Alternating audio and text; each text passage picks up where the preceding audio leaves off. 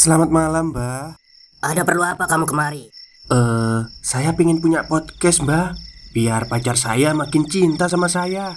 Loh, loh, loh. Mau bikin podcast kok tanya dukun? Sekarang kamu download aplikasi Anchor.fm. Di situ kamu bisa buat podcast gratis dan podcast kamu bisa didistribusikan ke platform mana pun. Dan di aplikasi atau website Anchor.fm juga terdapat fitur-fitur yang memudahkan kamu untuk membuat podcast. Oh, gitu ya, Mbak. Kalau gitu, saya boleh minta password wifi-nya, Mbak. Buat apa? Buat download Anchor.fm, Mbak.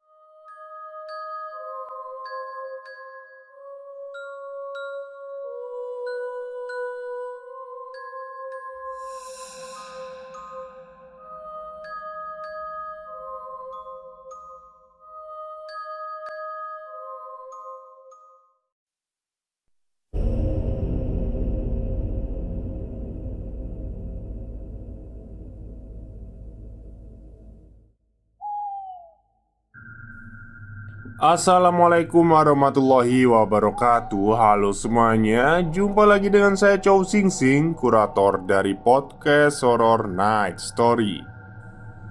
Halo apa kabar semuanya? Semoga kalian semua baik-baik saja ya. Dan seperti biasanya pada siang hari ini Saya kembali dan akan menghadirkan sebuah kisah mistis untuk kalian semua Kisah mistis kali ini saya datangkan dari email, kiriman email. Tapi tidak saya sebutkan namanya ya Karena ceritanya agak vulgar. Oke, daripada kita berlama-lama Mari kita simak ceritanya. Assalamualaikum Mr. Chow Sing Sing. Kali ini saya punya cerita dari akun Instagram Loviana Wesham 31 Assalamualaikum warahmatullahi wabarakatuh Mr. Chow Sing Sing Gimana kabarnya? Semoga sehat selalu ya Di kesempatan kali ini saya ingin bercerita tentang sebuah pengalaman mistis saya Yang benar-benar mustahil untuk saya lupakan Tapi mohon maaf Jika di dalam cerita ini lebih banyak membahas hal lain daripada hal mistis Karena saya pikir jika diceritakan, tentu teman-teman semua tidak bisa mencerna dengan lebih, lebih detail tentang cerita ini.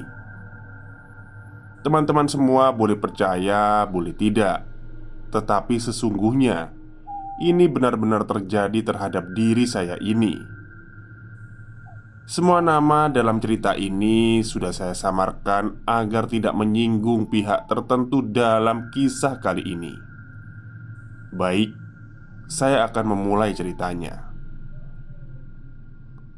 Perkenalkan namaku Andre, umurku sekarang 22 tahun.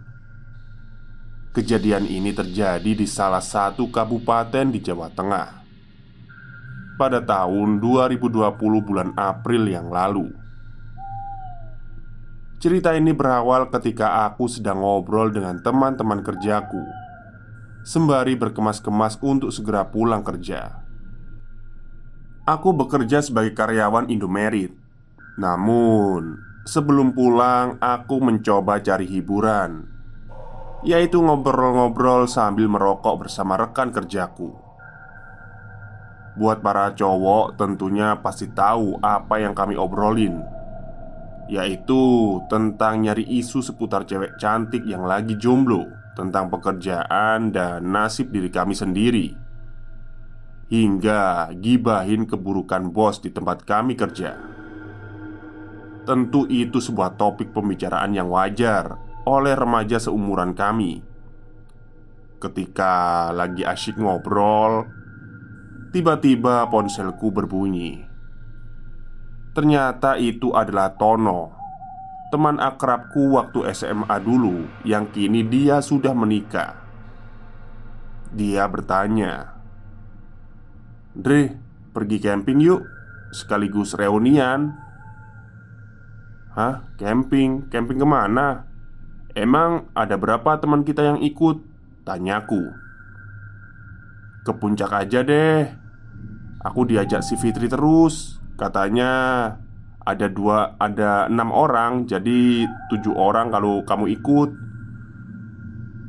Mau ikut? Kata dia. Eh, ya udahlah. Ya, aku ikut, jawabku. Teleponku akhiri Dan gak lama kemudian aku pun memutuskan untuk pulang Dua hari setelahnya, tepat di hari Sabtu jam 8 pagi Akhirnya, acara kami yaitu camping teman sekelas waktu SMA Berangkat menggunakan sepeda motor. Terdapat tujuh orang yang ikut Yaitu Aku, Slamet, Tono, Tia, dan Fitri Serta dua orang lainnya adalah Iza, istrinya Slamet, dan Fatma, istrinya Tono Sedikit penjelasan, semua anak yang ikut camping kali ini semuanya masih satu kampung. Begitupun istrinya Slamet dan Tono. Dan puncak yang akan kami singgahi pun masih di kampung kami. Akhirnya setelah melewati jalan yang lumayan terjal Kurang lebih 15 menit lamanya Kami sampai Dan kami memarkirkan motor di tempat biasa. Para warga memarkirkan motornya ketika hendak pergi ke ladang. Kami pun mulai jalan di jalan setapak untuk menaiki bukit. Sedikit gambaran lokasi yang akan kami tuju ini berada di dusun paling timur desa kami. Di situ terdapat rerumputan seukuran dan seperti lapangan voli. Nah, di situlah kami akan mendirikan tenda. Dan untuk yang paham saja, dari tempat kami mendirikan tenda di atasnya sekitar 50 meter sampai ke titik puncak adalah batu besar yang membentuk seperti bukit. Dari titik puncak, ketika menghadap ke utara, di bawahnya adalah lereng tinggi yang di bawah adalah hamparan hutan pinus yang begitu luas. Dari sinilah kami bisa melihat pemandangan waduk hingga perbukitan hutan pinus yang begitu indah. Ketika selesai mendirikan tenda masing-masing, aku dan teman-teman yang lainnya istirahat sambil ngobrol. Ya, tentu saja ngebahas kabar kita setelah lulus SMA. Aku senang bisa kembali bercanda dengan mereka. Dan ketika kita sedang asyik ngobrol, tiba-tiba tubuhku bergidik ngeri. Karena di benakku ada sesuatu yang buruk. Sudah ada di benak, namun belum bisa dijelaskan, dan benar saja Ketika masih asyik ngobrol, selang beberapa menit, aku teringat dengan semua cerita mistis yang di tempat ini dari ibuku dan orang-orang kampung. Karena walaupun dari puncak kita dapat melihat waduk dan alam sekitarnya, akan tetapi jangan salah, karena ketika hari menjelang maghrib, tempat ini cukup dihindari oleh warga sekitar. Kata tetanggaku yang sudah sepuh Ada empat cerita mistis sekaligus di tempat ini Pertama dialami oleh Pak Soleh. Ketika jam sudah menunjukkan pukul 5 sore.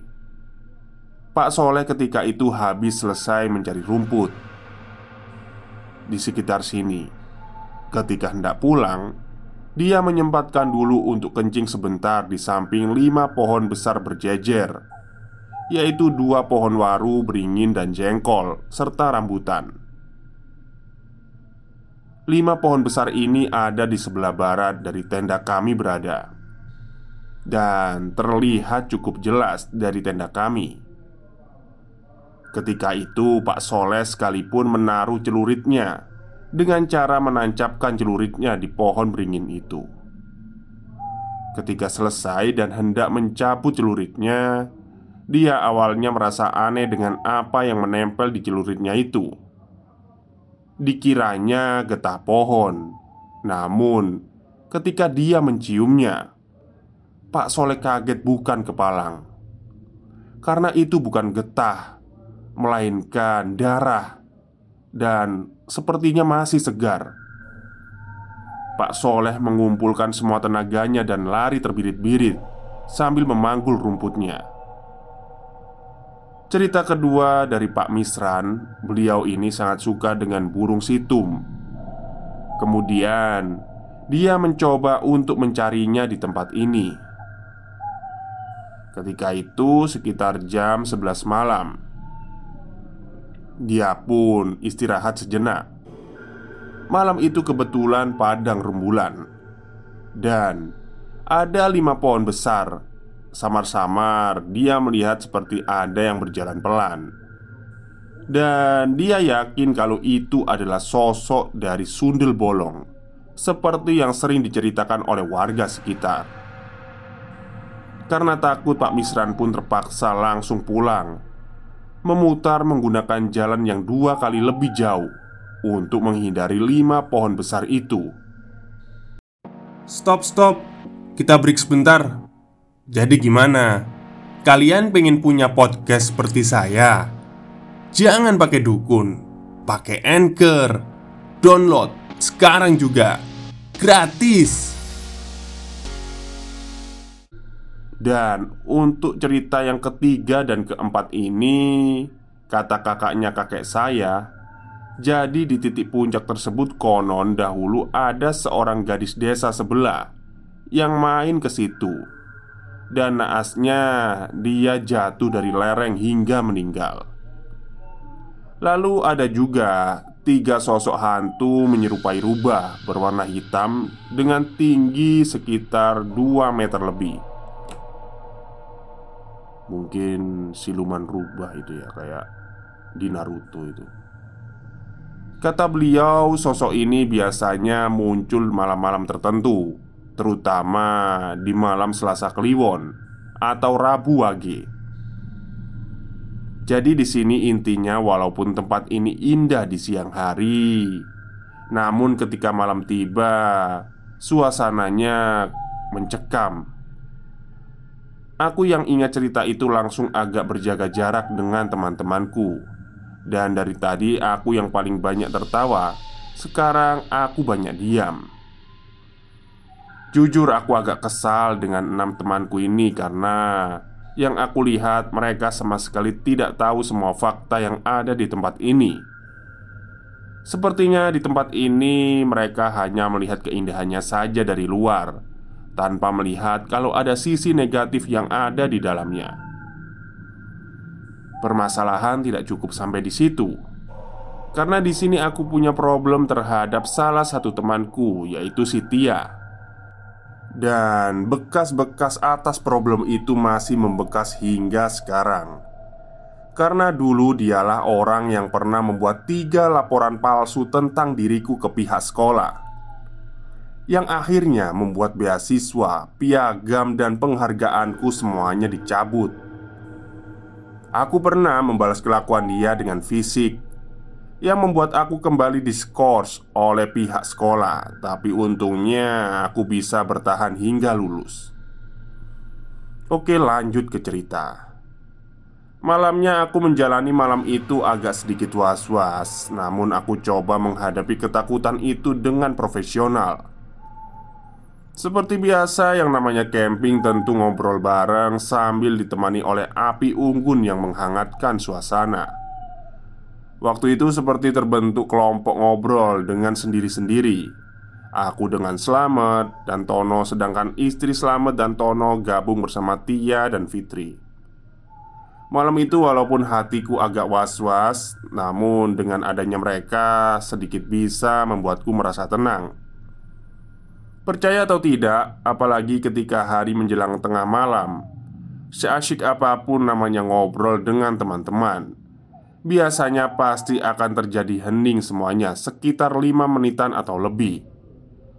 Entah itu kehabisan topik pembicaraan ataupun sibuk dengan ponsel masing-masing.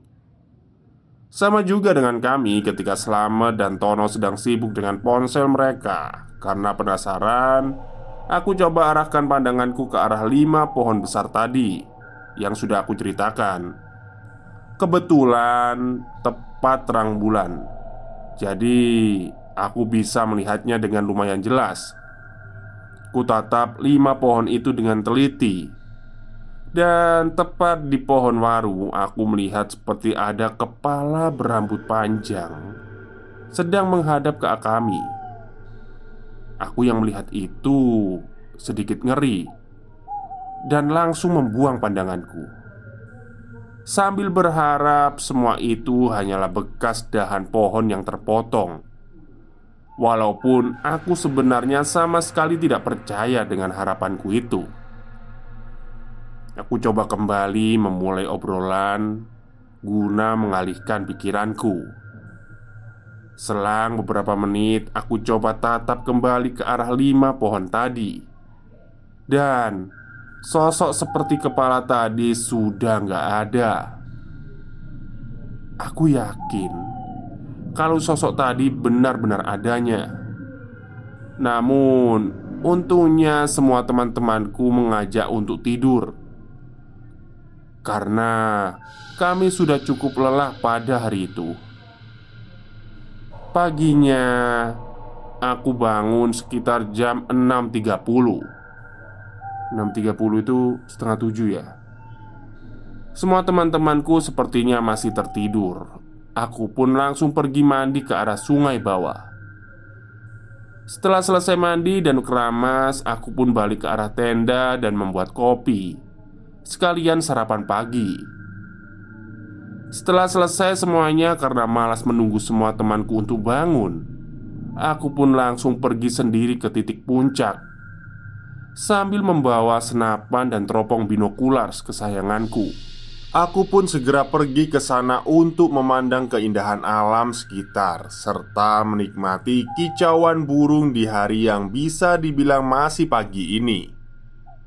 Cukup lama aku berada di situ Sampai siang juga Namun aku sempat terheran-heran Bagaimana tidak Kita yang tidur dari jam sekitar jam 10 malam. Sampai sekarang jam 2 siang Mereka belum juga keluar dari tenda masing-masing. Tentu ini sudah beda jauh dengan yang namanya reoni Aku sampai menepis kesan bahwa mereka ini seperti hanya menumpang tidur saja di sini.